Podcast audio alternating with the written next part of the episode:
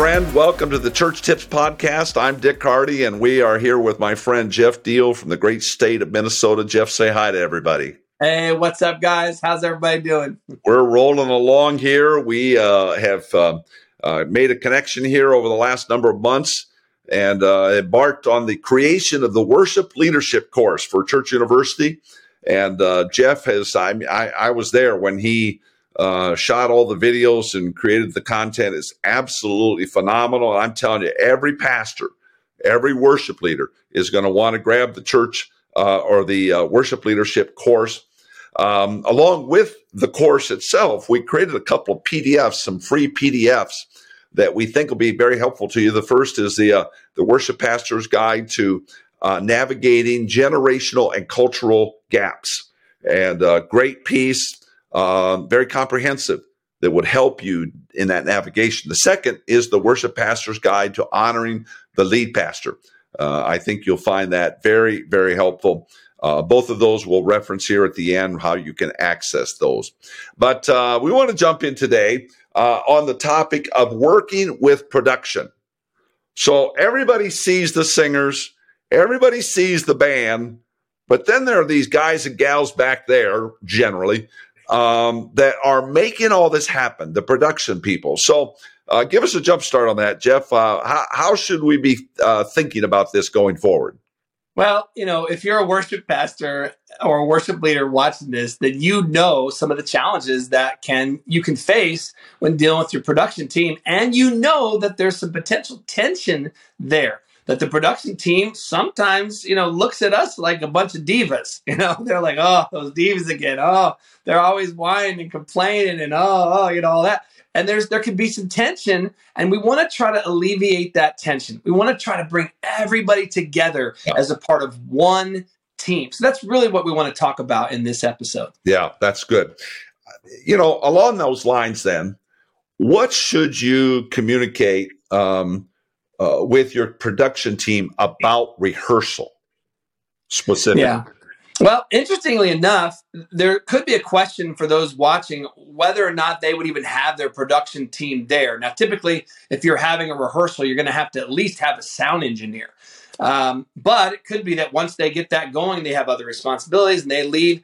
I personally think it's best if you have your entire production team there lighting, uh, lyric operator, you know, uh, sound, all those people. Now, we can't always afford that. We can't always get those people there. Maybe it's a lot to ask. We understand that. But if it's possible, it's amazing if you can have all that team there. So that the lyric operator can also practice. We like things to be in rehearsal like they're gonna be on Sunday morning. Exactly. And so if the lyric operator's not there, it's different for the team as they lead worship. If there's a confidence monitor or whatever, you know, if there's no lyrics versus there being lyrics, uh, but being allowing for that for, for everything to be worked out. You know, the engineer is able to get a feel for what the mix is going to be like, and the lighting person is able to get the lighting going, all that stuff. So it definitely is best if we can have everybody there and on the same page. And I would say, you know, I've, I've mentioned this before in some of the things I've shared is that when we gather together as a team at the beginning, we would call all the production people up with us uh, on the stage. We would gather in a circle together as one team, right? We're all together. And you would emphasize that so that you're breaking down those walls. And then I would also find moments that are genuine moments to be able to be complimentary uh, to your production people, uh, just randomly, sporadically in a rehearsal, maybe even uh, in uh, a public moment like on a Sunday morning or that type of thing. You know, you think of what happens if you go to the theater and a lot of times at the end, you know, all the people come out, all the actors and all that, they come out and they bow and everything. But then they always take their hand and they extend it up to the production people up up top, you know, and everybody applauds them, you know. And so I don't know that there that wouldn't be something you would do every Sunday morning, but but there could be a moment or two that would really encourage people for you to do that. Well, and I like what you said about um, I don't know if you use the term you have in some of these past episodes, the, the huddle, the thing that yeah. happens up there in, in the first part of the service um, and uh, certainly explaining the why to have them up there is they are so valuable. to to prove how valuable they are, one thing goes wrong, and what happens in the whole church when one thing goes wrong? Everybody's head turns. Yep. Back to those production people. So uh, the best production people, then I'm sure, want to never be seen uh, on these because they want to just do a good job. That's right. That's of, right. Uh, doing yep. what they what needs to be done. For- I, I would also encourage along those lines. Uh, this does happen sometimes. Um, I think it probably happens a little more with lead pastors. Uh, I would encourage you if you're a lead pastor, be real careful with correcting uh, the sound and production team or kind of berating them on the microphone. Because, uh, man, there are some tense moments that happen, right? The mic's not on, and it's not on for the 1400th time, you know? And so it's easy to kind of throw them under the bus. And sometimes it's actually us. We forgot to turn the mic on. We forgot to turn our pack on, those types of yep. things. So be real careful not to throw the production people under the bus because we really want to build those relationships. And that is one of the things we could do in our moment of feeling insecure. And that's what this really is, right? In our moment of feeling insecure because everyone's watching us and the mic's not working or something's not working we don't want to bring them down uh, during that moment, right? We want to do whatever we can to fix the problem, but we can talk about it after the service if necessary. But be careful what you say on the mic publicly. Well, I think you referenced. Uh, I think it was just in a uh, off-camera conversation we had. The the the the nature of production people are frequently is different than the people on stage in terms of they're introverts, they're task oriented. Uh, so, talk to us a little bit about that in terms of how you talk with them.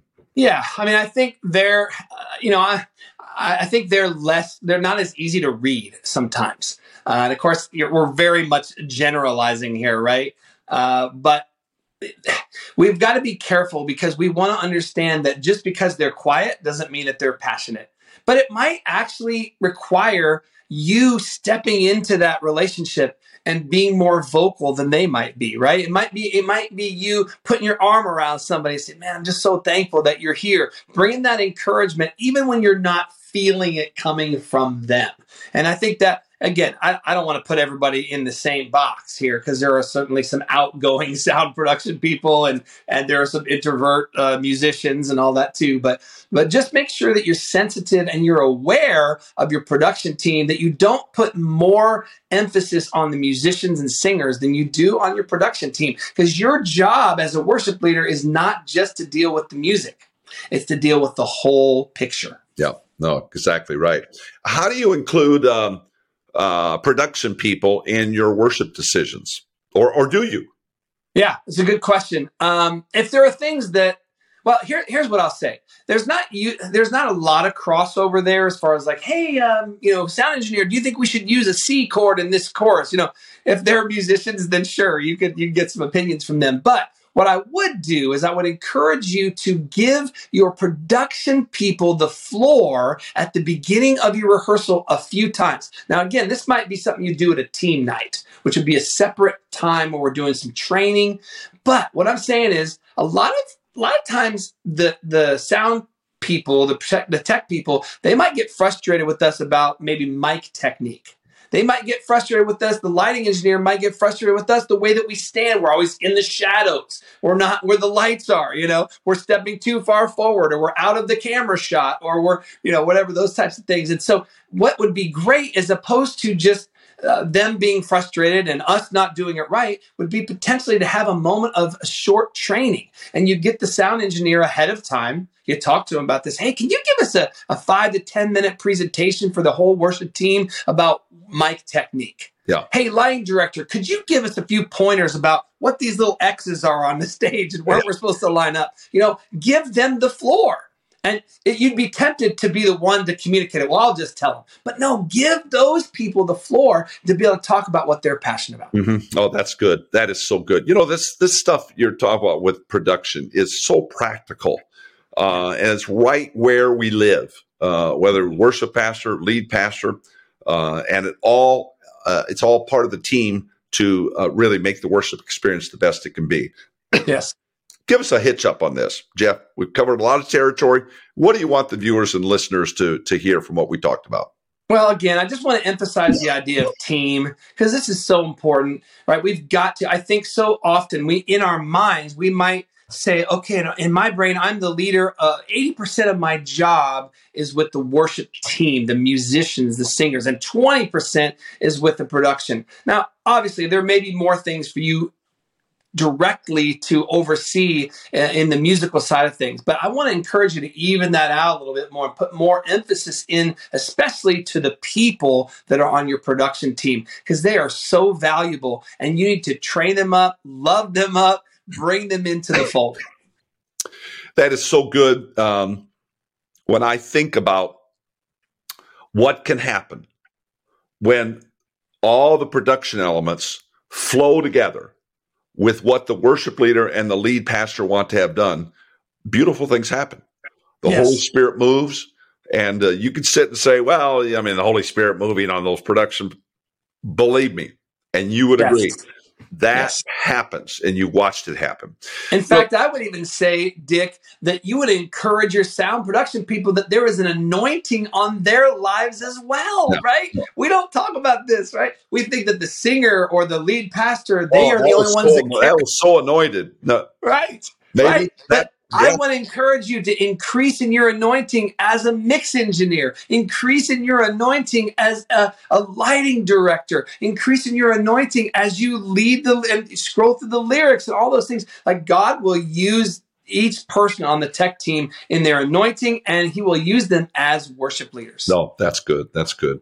Jeff, thanks very much, man. This has been very, very good. I so appreciate the, uh, uh, the content that you're providing for us. Uh, we want to again remind the viewers and uh, listeners uh, to pick up uh, uh, either one or both of the PDFs that are there in the show notes.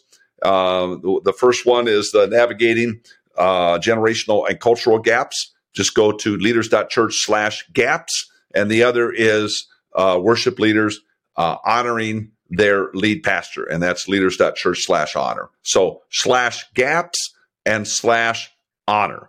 And um, we'd uh, certainly love to be able to get those to you. And keep your eye peeled uh, for the uh, worship leadership course. We, Jeff and I are so excited for it. You're going to hear more and more about that the, as the days keep coming along. And uh, if you're a lead pastor, you're a worship leader, you're going to want it. I'm just telling you right now, you're going to want it. So, again, thanks again, Jeff. Uh, really appreciated hanging out with you. Uh, make it a great day today and be blessed. Thanks. Hey, Jonathan here, real quick before you go. Everything in your ministry rises and falls on your leadership. So, investing in your leadership is essential to staying healthy and growing the ministry. And that's why I want to invite you to join us inside the Leaders.Church membership. This online streaming service for pastors gives you access to more than 300 videos plus training material to level up your leadership and improve your ministry skills. If you'd like to do that, I want to invite you to go to leaders.church/boost. Again, that's leaders.church/boost. Well, thanks again for joining us on the Church Tips podcast. We'll look forward to seeing you next time.